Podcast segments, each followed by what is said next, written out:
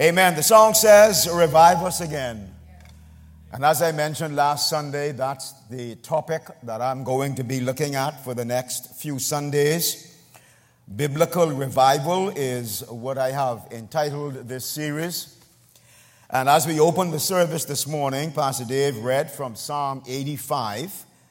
And I want to look at or take out of that verse 6 again. And these are the two scriptures that I'm going to use for this series. The first, Psalm 85, verse 6. Will you not revive us again, that your people may rejoice in you? And the second comes from the prophet Habakkuk, chapter 3, and verse 2. The prophet says, O Lord, I have heard your speech and was afraid. O Lord, revive your work in the midst of the years. In the midst of the years, make it known. Hallelujah. Father God, in Jesus' name, we thank you for bringing us to this point in this service today. Thank you for everything that has preceded. Thank you for your presence. Thank you for the work and the ministry of the Holy Spirit and everything that we have done up to this point. And now we ask, O Lord, that you will continue as you meet with us, Father God. And as we open your word and look into it today, O God, concerning revival, we ask in Jesus' name that you will speak truth from it that will make us free. And we pray, Father God, that we will have hearts and minds and spirits that are open to the voice of the Spirit of God. Speak to us concerning this very, very important subject matter, O God. And we ask in Jesus' name that not only will our lives personally and individually benefit from it, but we thank you, Father God, for what will happen in our church as a result of it. And so we bless you. Thank you. In Jesus' name. And everybody said, Amen. Today is a very significant day. First of all, church is open again. That in and of itself makes this day a very significant day.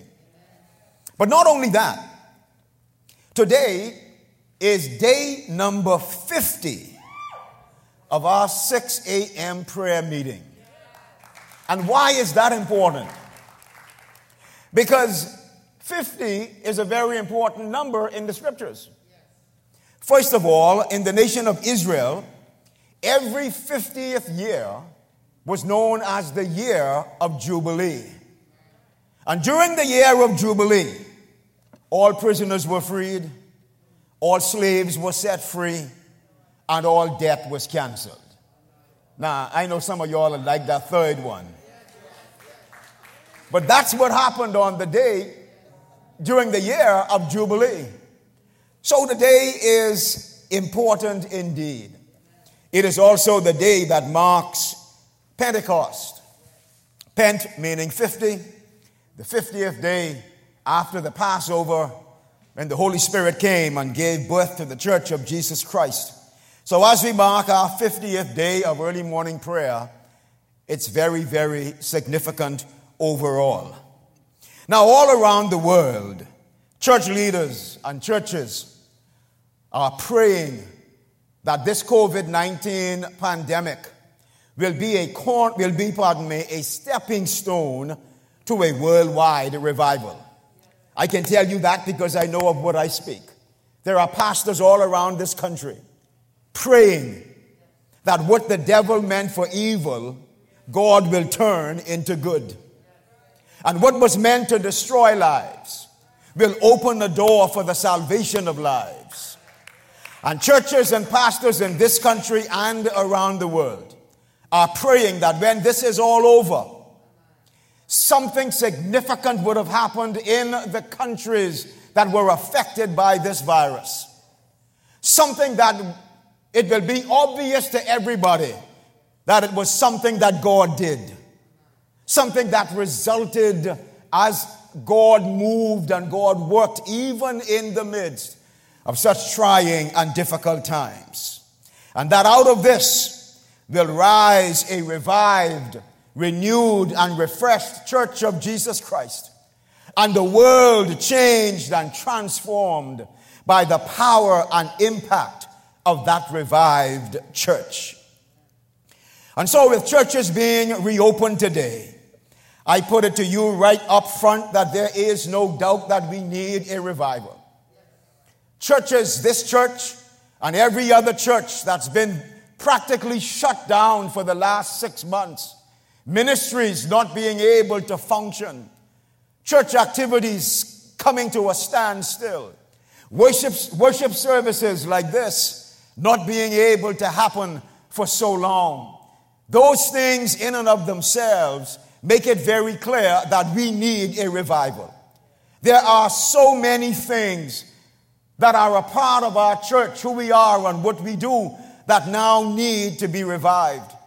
After 6 months of dealing with all of this, we need revival. Except for a few Sundays between June and July, as I said earlier, the end of June, first part of July, when churches were reopened and then abruptly closed again, we have been out of our corporate Sunday service flow for a very long time.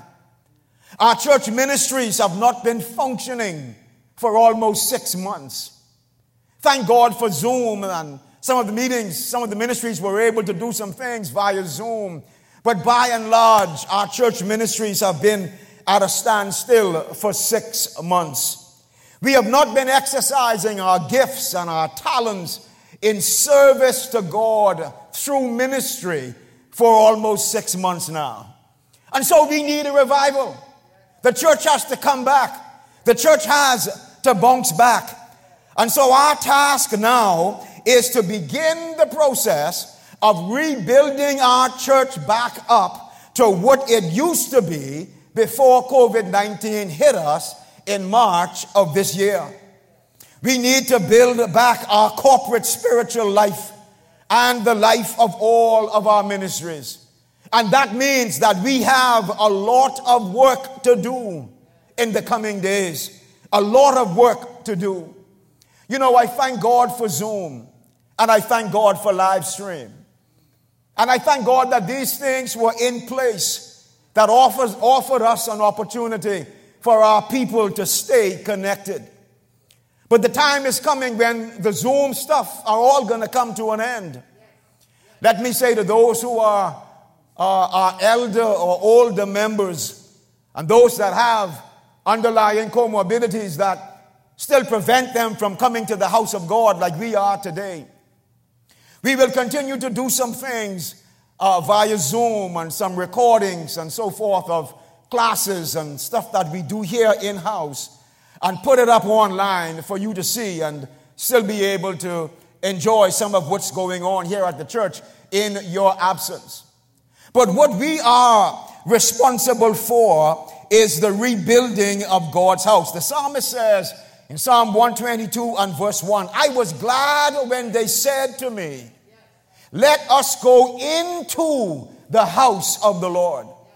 So God expects us to be in the house of God.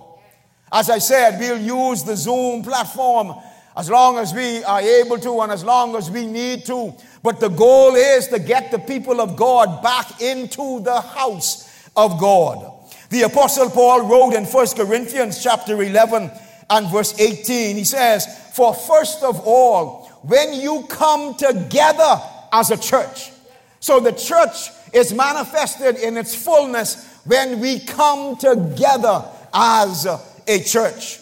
He continues in verse 20 of the same chapter, and he says to the Corinthians, "Therefore, when you come together in one place," that's the church gathering in one place. 1 Corinthians chapter 14 and verse 23, the apostle also says, "Therefore, if the whole church comes together in one place," the whole church comes together in one place. So that's our goal, and that's what we are working toward.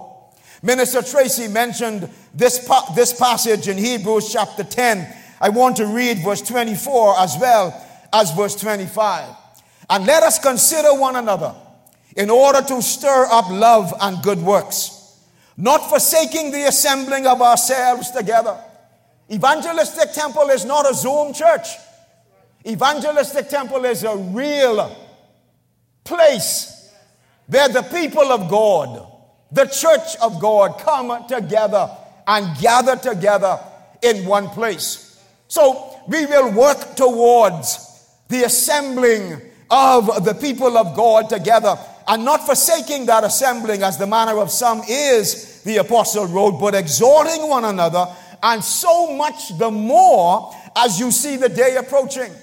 The more it looks as though the coming of Jesus Christ is nearer, we become more obligated to exhort one another and encourage one another as we assemble together as the people of God. So this is very, very important to us rebuilding who we are and what we do as a local church. The coming together of the people of God. And so with all of this in mind, as I said, we need a revival.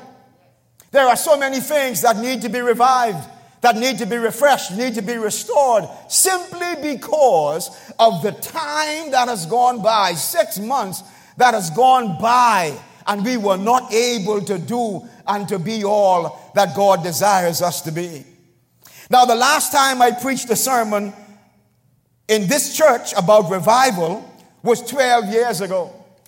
August of 2008 in the building across the street was the last time I preached a sermon about revival.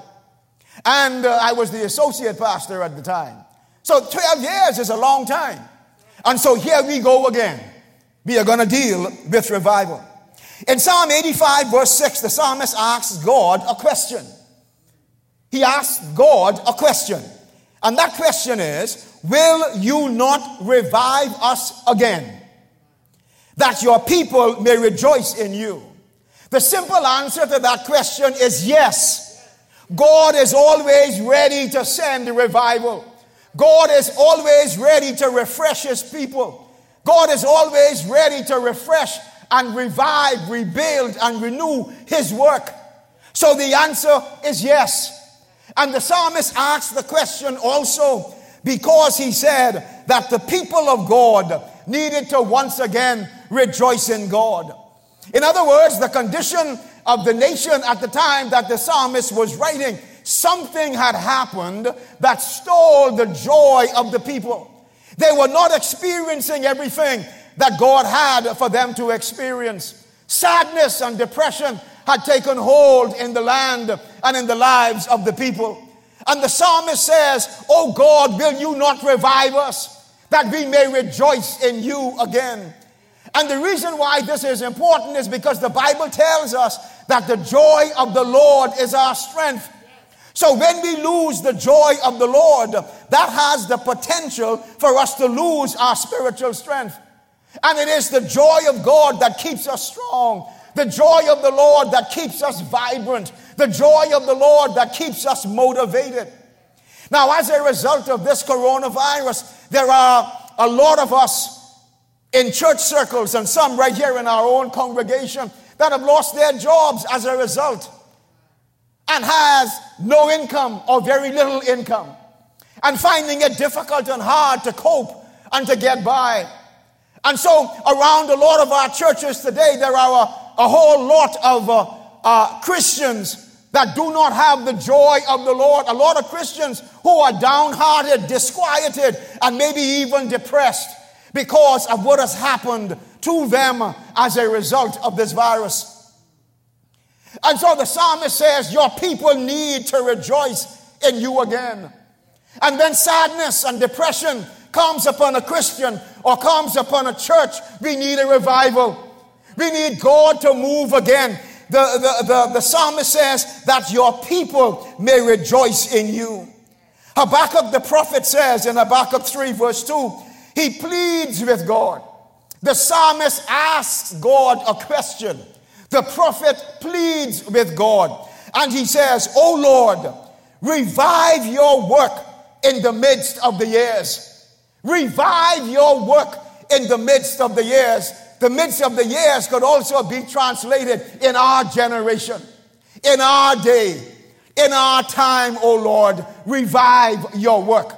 In other words, we have seen, or we have heard, pardon me, we have heard of times gone by when you revived the people of God. We have heard about the great revivals that have taken place in years past. Oh God, we want you to revive your work in our generation. We want to see you move in unprecedented ways in our generation. You know, we've thrown this word unprecedented around for 6 months now. And the only time I hear the word used is when we talk about the times that we are in as a result of coronavirus.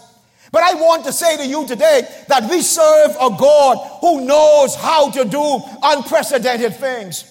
We know a God and we serve a God who can do exceedingly, abundantly above all that we can ask, think, or even imagine. That's unprecedented.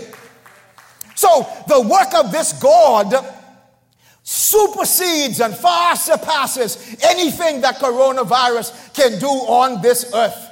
And so the prophet says, revive your work, O Lord, in the midst of the years, in our day, in our time, in our generation. And so my heart's cry today is, revive the work of Evangelistic Temple, O God, in this time that we are a part of this local church. That we are involved in the kingdom and the work of God in and through this local church. Revive your work, O God, in the midst of the years. Now I want to begin as I lay this foundation, and by the way, this is only my introduction today. But I want to say, first of all, I want to say something about what revival is not. Revival is not the announcement that the church will be holding revival services beginning on such and such a date. Revival is not placing an ad in the newspaper or on social media inviting the people to a week of revival services. Those may be good times. Those may be beneficial times. That week or that 2 weeks of services might be great, and great things might happen. But that's not really revival. They are revival services. When revival takes place, when true revival takes place, the power of God so impacts our lives that we are not the same from that day forward. You see, you can go to a revival service for a week, have a good time, clap and shout and sing and jump and run around the church and have an awesome time. But when that week is finished, if your life is not impacted for the rest of time that you are on this earth, you have not experienced revival. All you had was a good time in church. Revival is a totally different thing altogether. And I have been in services that were called revival services for a week or even 2 weeks. And sure, they were good. Sure, they were beneficial. Sure, there was a good time. But when that time period ended, so did the quote-unquote revival. And so we need to understand this. And I want you to have a good understanding of this, because over the next few Sundays, as we talk about this, every time I mention the word revival, I want you to have in your mind what real biblical revival is and what it looks like. Del Fessenfeld said this about revival, as he tries to describe it in human terms and words. He said, revival is the moving of God's Spirit through the power of His Word to the heart of His children that resurrects to new life those areas which have been lying stagnant or out of balance, and that results in new love and obedience to Jesus Christ. That's when you know you have real revival. Let me read it again. Revival is the moving of God's Spirit through the power of His Word to the hearts of His children that resurrects to new life those areas which have been lying stagnant or out of balance, and that results in new love and obedience to Jesus Christ. Selwyn Hughes talks about and defines revival this way. He says, revival is God bending down to the dying embers of a fire that is just about to go out and breathing into it until it bursts again into flame. In revival, men and women come alive to the life of God. Hear it again. Revival is God bending down to the dying embers of a fire that is just about to go out and breathing into it until it bursts again into flame. In revival, men and women come alive to the life of God. I have said on at least a couple occasions that when I was a boy, I had a fascination with fire. Fire intrigued me. I don't know why. Maybe it was for these days, man, I know what it is to experience the fire of God. I don't know. But I had this fascination with fire. And oftentimes we would light a fire in the back of our yard to burn some garbage or some weeds or stuff that we cut down from the trees, whatever it might have been. And what fascinated me was that when that blaze of fire began to die down because it consumed everything that was being burned, when that blaze of fire got down to the level where it was just the embers of that which was burned there in that area where the fire was, and the fire was practically out, not completely, but practically out. And then, because I loved fire so much, I would go and grab some stuff, some other little pieces of weeds, limbs, whatever it is, and throw it on the fire because I wanted to see the fire rise up again.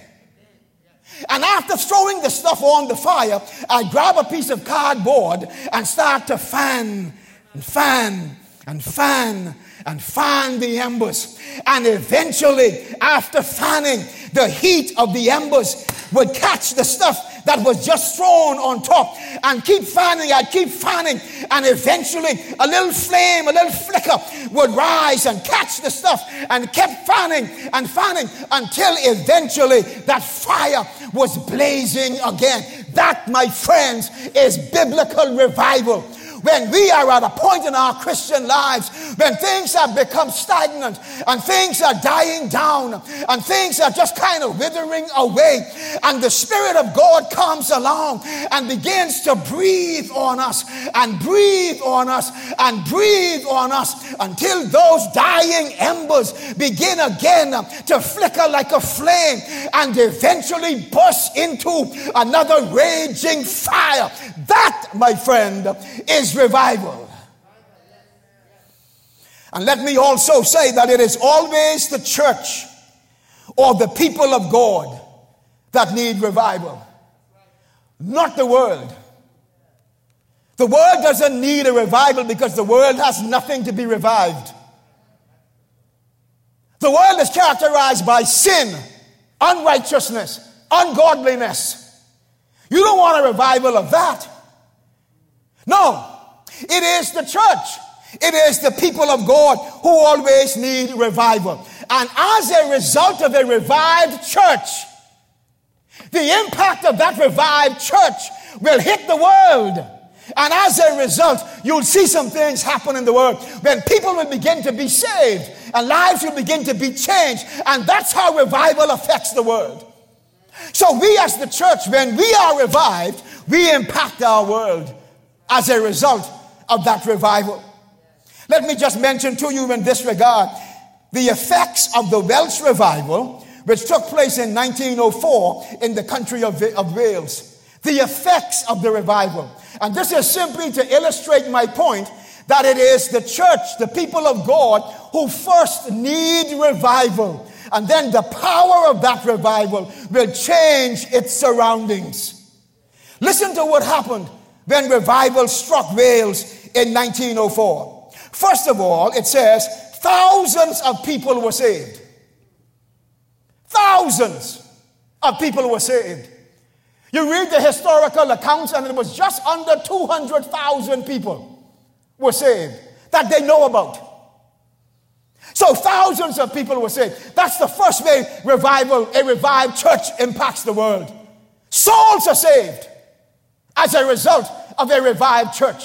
Because a church whose fire of evangelism, whose fire of outreach, whose fire of witnessing, and just simply talking to people about Jesus Christ, whether it's on the job, whether it's in the neighborhood, whether it's in the food store, whether it's in another type of store, whether it's on the street, when those fires die down and the Spirit of God in revival breathes upon us again, and the fire of witnessing begins to enrage in us again, and we begin to tell people about Jesus Christ once again, because we have been revived, refreshed, and renewed, then thousands of people will be saved. That's impact number one. It goes on to say, as a result of that revival, public houses, that's what they called them back then. We're talking about houses of prostitution. We're talking about bar rooms and liquor stores and nightclubs and strip joints. Well, I kind of talking about today when I talk about that kind of stuff. But that's what they're talking about when they say public houses. Listen, public houses became almost empty because the people were getting saved and didn't frequent those places anymore. Men and women who used to waste their money getting drunk were now saving it and giving it to the church. They were using their money to buy clothes and food for their families instead of wasting it in a bar room, instead of wasting it at a house of prostitution. They were now supporting the work of God and supporting their families. Let me read on. Stealing and other offenses became less and less. Often a magistrate came to court and found that there were no cases for him to try. Imagine that in this country. Imagine that in Nassau. All of our courts, the judges, the magistrates come to work and there are no cases because murder has stopped. Armed robberies have stopped. Rapes have stopped. The criminals are no longer there to answer charges because their lives have been changed and transformed by the power of God through the ministry of a revived church. Let me read on. Men who blasphemed or just simply cussed all the time. Men who blasphemed learned to talk purely. And listen to this. The workers put in a better day's work and didn't understand what had happened to the bosses as they spoke to them more kindly. They were so used to being sworn at on the job. Well, not only did the workers put in better work, but the bosses didn't treat them like they used to because the bosses were now saved. Born again children of God. Listen, people who had been careless about paying their bills or paying back money they had borrowed gave back all they owed. It's revival in the country. Revival affecting the life in the society and in the community. Listen again, this is for us Christians. People who held unforgiveness against another forgave each other and were reconciled. Now that happened in the church as well as in the community because people were being saved. And lastly it says, society was changed and Wales became a God-fearing nation. Listen to me. The church was revived, and as a result, the country became a God-fearing nation. If y'all don't say something, I gonna have to tell you, take off your mask for 10 seconds and give God some praise, because that's what we need in our country today. We need a revived church that's filled with the power of God that impacts the nation to such a degree that we become a real Christian nation, and not just a Christian nation in word and in the preamble to our Constitution. That's why we need revival. We need revival. Now let me state very clearly, all the major revivals that happened in this world were birthed out of prayer and intercession. Let that sink in for a second. You see, I could get up here and talk about revival all day long. And I could get up here and run on about revival. I could talk about all the greatness of revival.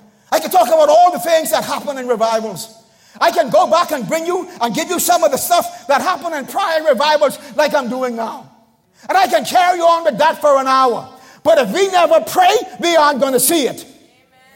You better hear me today. If we don't pray, we aren't going to see it. We can talk about it. We can blabber about it. We can talk about how much we need it. We can talk about how powerful it is. We can talk about what it'll do to the church. We can talk about its impact it'll have on the nation. But if we don't decide to pray for it, we'll be talking till thy kingdom come. And so hear me today. All the major revivals were birthed out of prayer and intercession.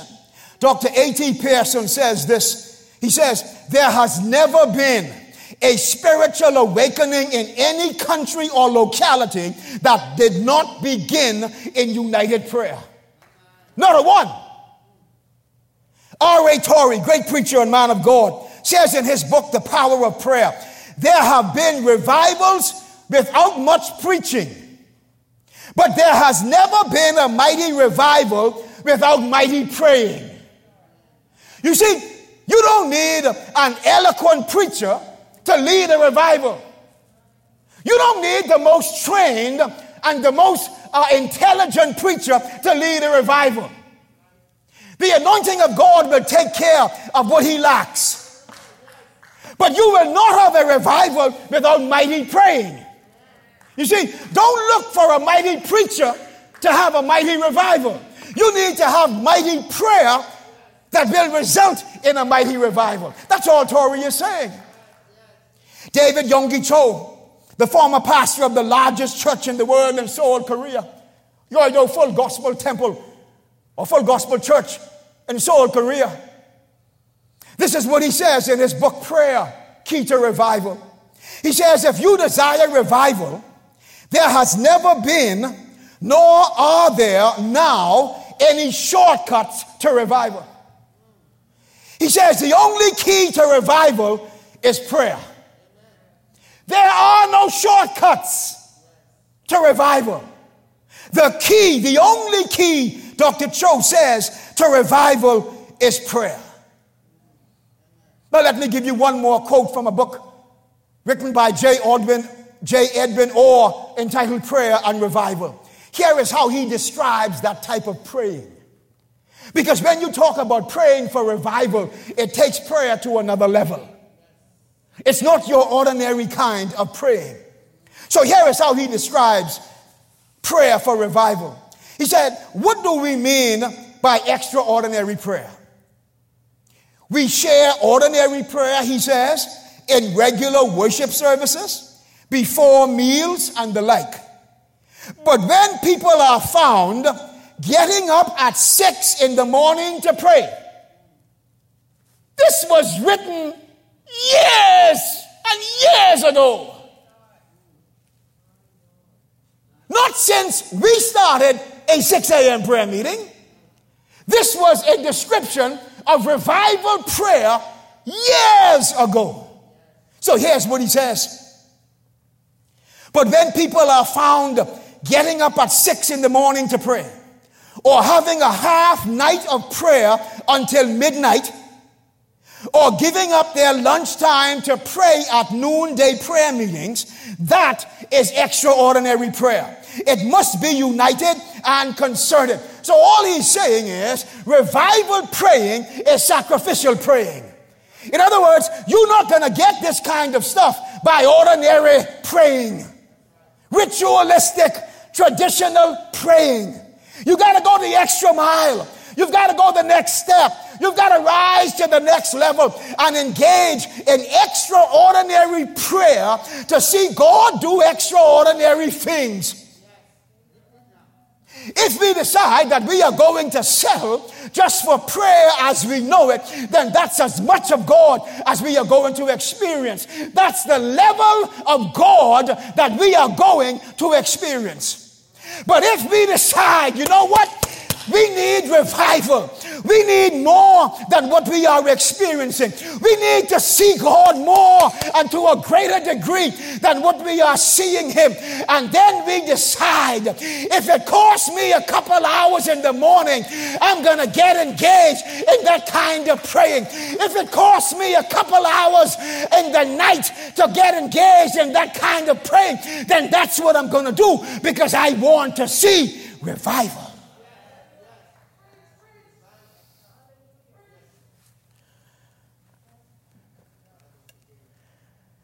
The Welsh revival that I referred to just now in Wales in 1904 was led by a young preacher by the name of Evan Roberts. He was 26 years old.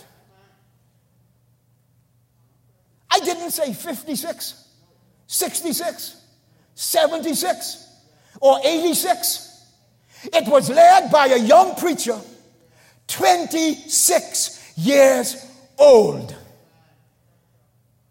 And it says that it was the result, the Welsh revival was the result of earnest, agonizing prayer. Evan Roberts,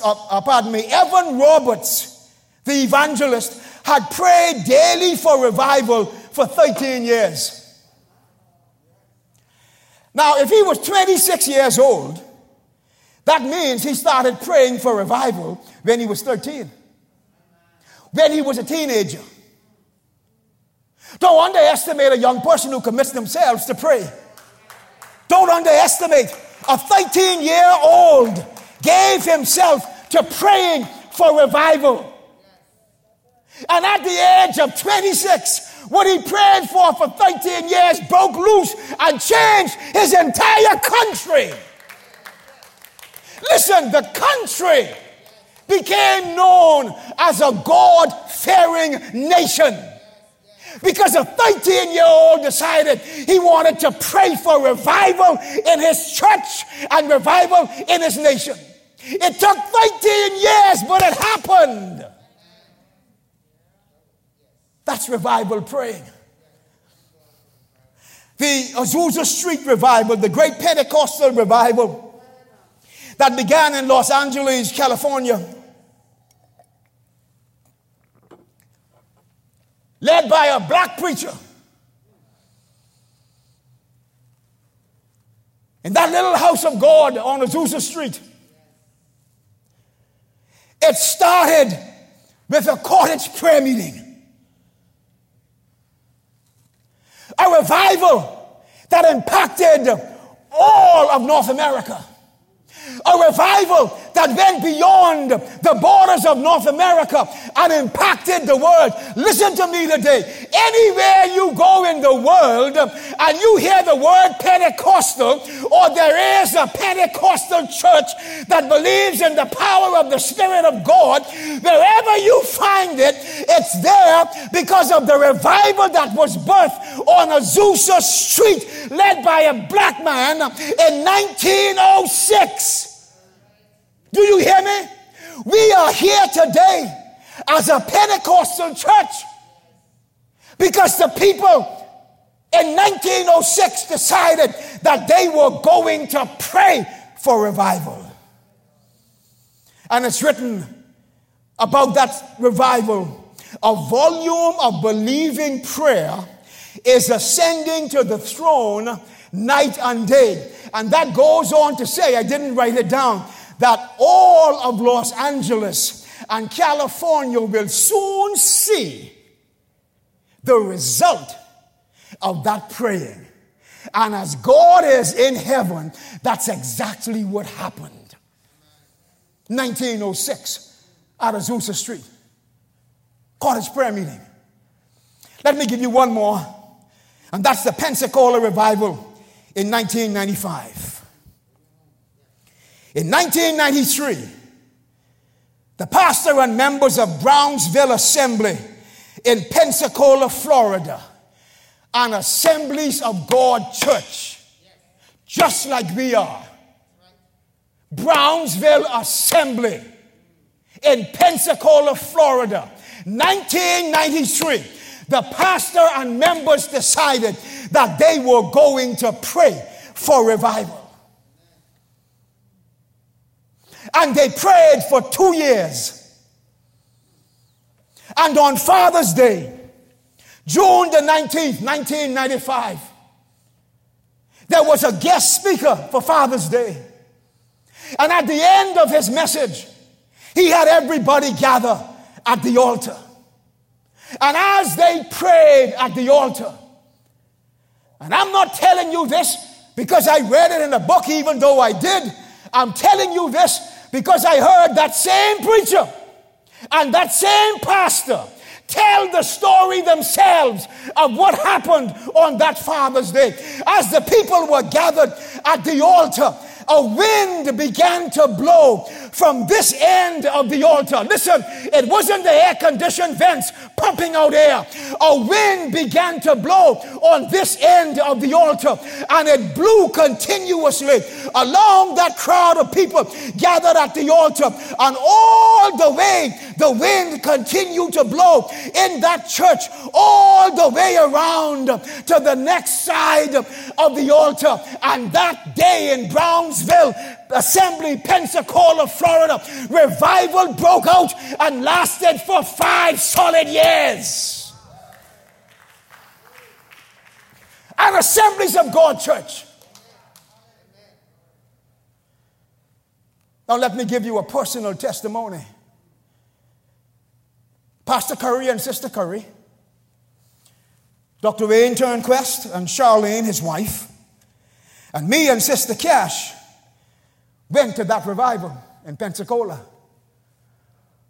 I had never been in a revival before, a real revival.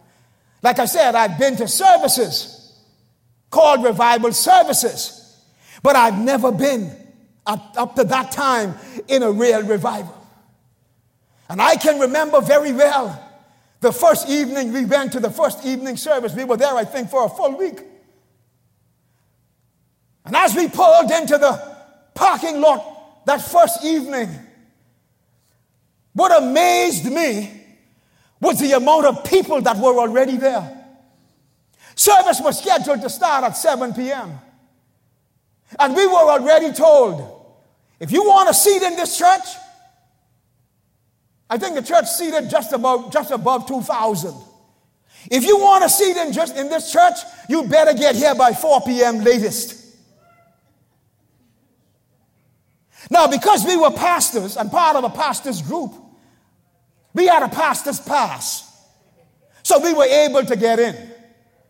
But as we drove into the parking lot, the line just wrapped around the parking lot. At every entrance door, the line of people just wrapped around the parking lot. And the minute we walked into the foyer of that church and stepped over that threshold, I can only speak for myself. My wife can speak for herself. Pastor Sister Curry can speak for themselves. Wayne and Charlene can speak for themselves. But the moment I walked over that threshold into that foyer, I felt something I've never felt before. Never felt it before. I can't even describe it to you now in words.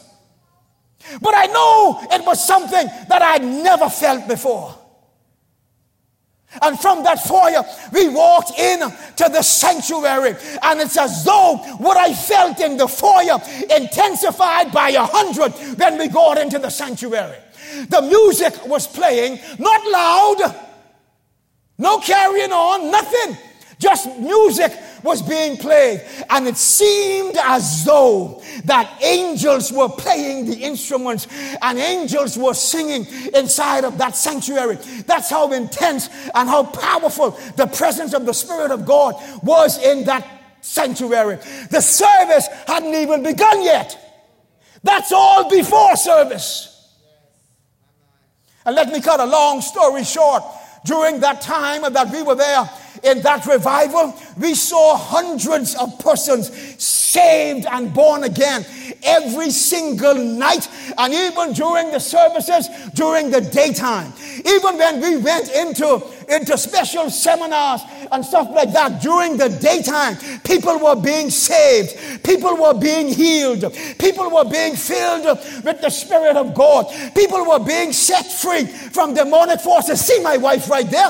All of this happened day and night for the whole time that we were there. I never saw anything like it. Never felt anything like it. Never experienced anything like it.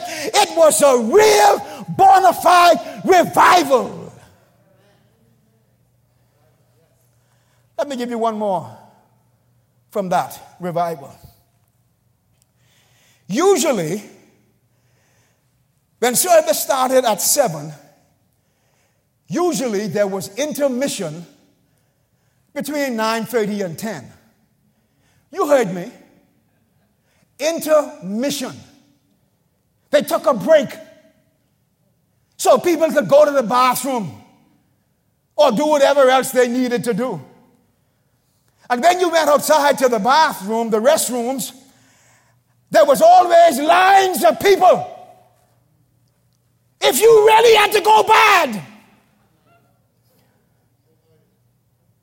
And then the lines at the women's restrooms were 5 times as long as those at the men's restrooms.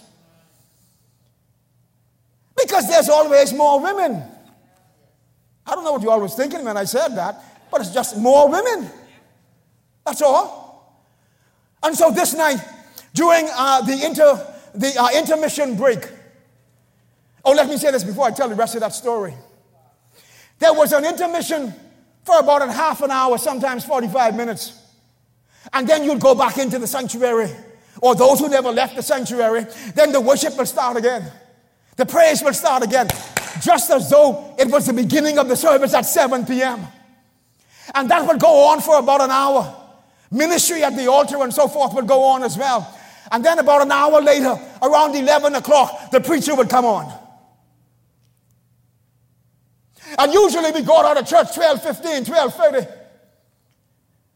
And on our way to the hotel, because we were fasting all day, we had to find one Waffle House or something that was still open to get a little something to eat to stay alive. Because boy, let me tell you, body, soul, and spirit were all affected by what was going on. And so we never got out of church before 12 o'clock on any night. 5 hours. Revival. Now let me tell you something. If revival isn't going on, you ain't going to keep me in church for 5 hours. Hear me out. Because I don't want to encounter man's flesh for 5 hours. But if the Spirit of God is there, and real revival is happening, and you see things, you feel things, you hear things, you see the miracles, you see the salvations, you see the healings, you see the deliverances, you see all of that going on. I'll stay there until sunrise the next morning. That's the difference between flesh and spirit. So let me finish the story. This night, intermission, I'm going to the bathroom. And I'm walking down the aisle to go out the door. They had multiple entrances and exits just like we do. Church set up basically the same. So I'm walking down the aisle, minding my own business, headed to the restroom. Gotta go right now. Headed to the restroom. And when I got about 2/3 of the way down, coming up in this direction was a little white girl. And I don't mean anything by saying that. That's just what it was. A little white girl, about this high, looked to be about maybe 17 years old. And so I'm walking this way and she's walking towards me. And we came face to face with each other. And she said to me, well, I was on this side. She said to me, may I pray for you? Little white girl. Maybe 17. And so, you know, I'm a pastor. I'm not going to tell her no. So I said, sure, go right ahead. I lifted my hands closed my eyes, and she started praying in tongues. Not English. She started praying in tongues. Little thing. And after about 60 seconds of her praying in tongues, and me standing there, my eyes closed, hands raised, I felt a light touch on my forehead. I didn't say this 8:30, but nobody was behind me to catch me. Y'all better hear me. I felt a light touch on my forehead as she spoke in tongues, prayed in tongues, because she was praying in the Spirit. And the next time I opened my eyes, I was looking up at the lights in the ceiling because I was flat on my back. I don't remember anybody standing in the back of me. I didn't have a bruise on my head. I didn't have a broken limb. So it must have been the Holy Ghost that eased me down to the ground. That's all I can say. But what I'm saying to you folks is the power of God was so powerful and present in that place that a little white girl, about 17 years old, was so anointed and so filled with the power of God that she laid her fingers on my forehead. A man, our senior, laid it on my forehead. I don't know what happened after that until I opened my eyes again. I don't even know how long I was on the floor. Because when I got up, music was playing.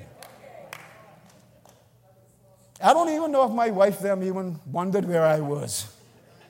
Because things were so powerful. I mean, that's revival. That happened because a church led by its pastor decided to pray for revival and prayed for 2 years. And it's interesting that the revival broke on Father's Day. Men, hear me. I've been begging you all to join us in prayer at 6 a.m. Hear me. The revival broke on Father's Day. Amazing. And so today, as the senior pastor of this church, I am calling Evangelistic Temple to begin praying for revival in our church. I am asking you, once a day.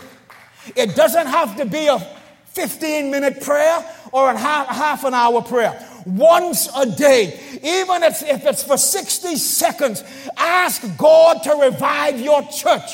We are coming out of this pandemic.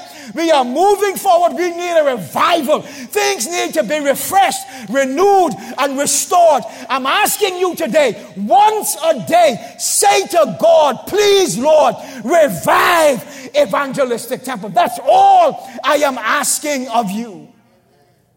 You see, listen to this. We are one of the major churches in the Bahamas. We are 85 years old, 86 years old. One of the major churches in this country. We are one of the largest churches in this country. And I'm not talking about the building. We own and operate one of the largest private Christian schools in the country. From K-3 to grade 12, Temple Christian School. Started by Sister Myrtle Curry as Toddlers Academy Preschool in the basement of the sanctuary or the building across the street. Built to a high school level by Pastor Gary Curry. I did not say a whole denomination like the Baptists, the Anglicans, or the Catholics. I did not say the Ministry of Education. I said a church. One single church owns and operates one of the top private Christian schools in the entire Bahamas. Now, the only reason why I'm saying these things is because I want you to understand we have accomplished some stuff over the years. We are well known and highly respected in this community for who we are and what we do.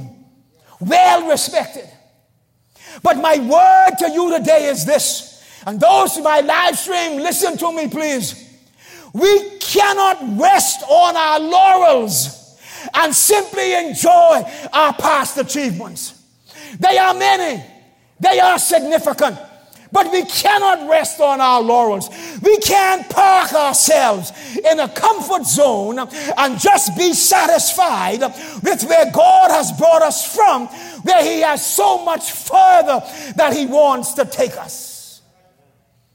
So I'm calling on you today to pray for revival, because that's where revival begins. And so over the next few weeks, we are going to look into the scripture, and we are going to take a look at some pictures of revival that are in the scripture to give us a biblical understanding of what revival really is and how it functions and how it operates. We are going to look at our revival as the restoring of something that was lost.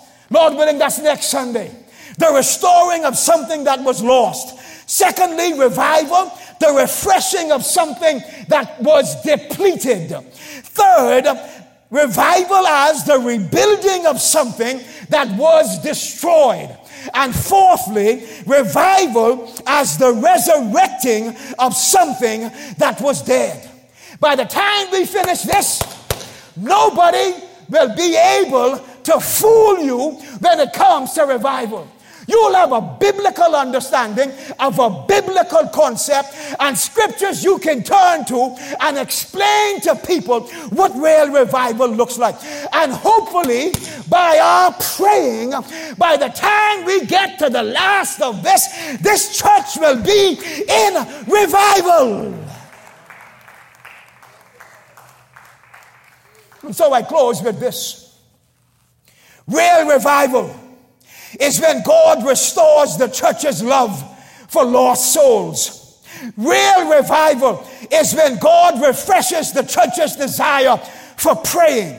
Real revival is when God restores the church's love for one another. Real revival is when God rebuilds the church's longing for His word.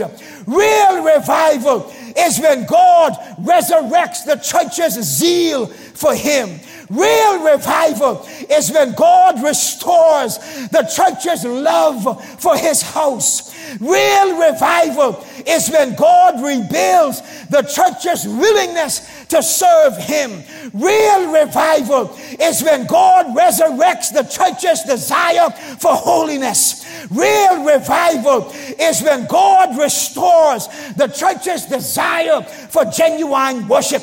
Real revival is when God refreshes the church's heart for humility. Real revival is when God resurrects the church's spiritual power. I don't know about you, but that's what I want. And I'm not going to stop praying until it happens. Listen to me.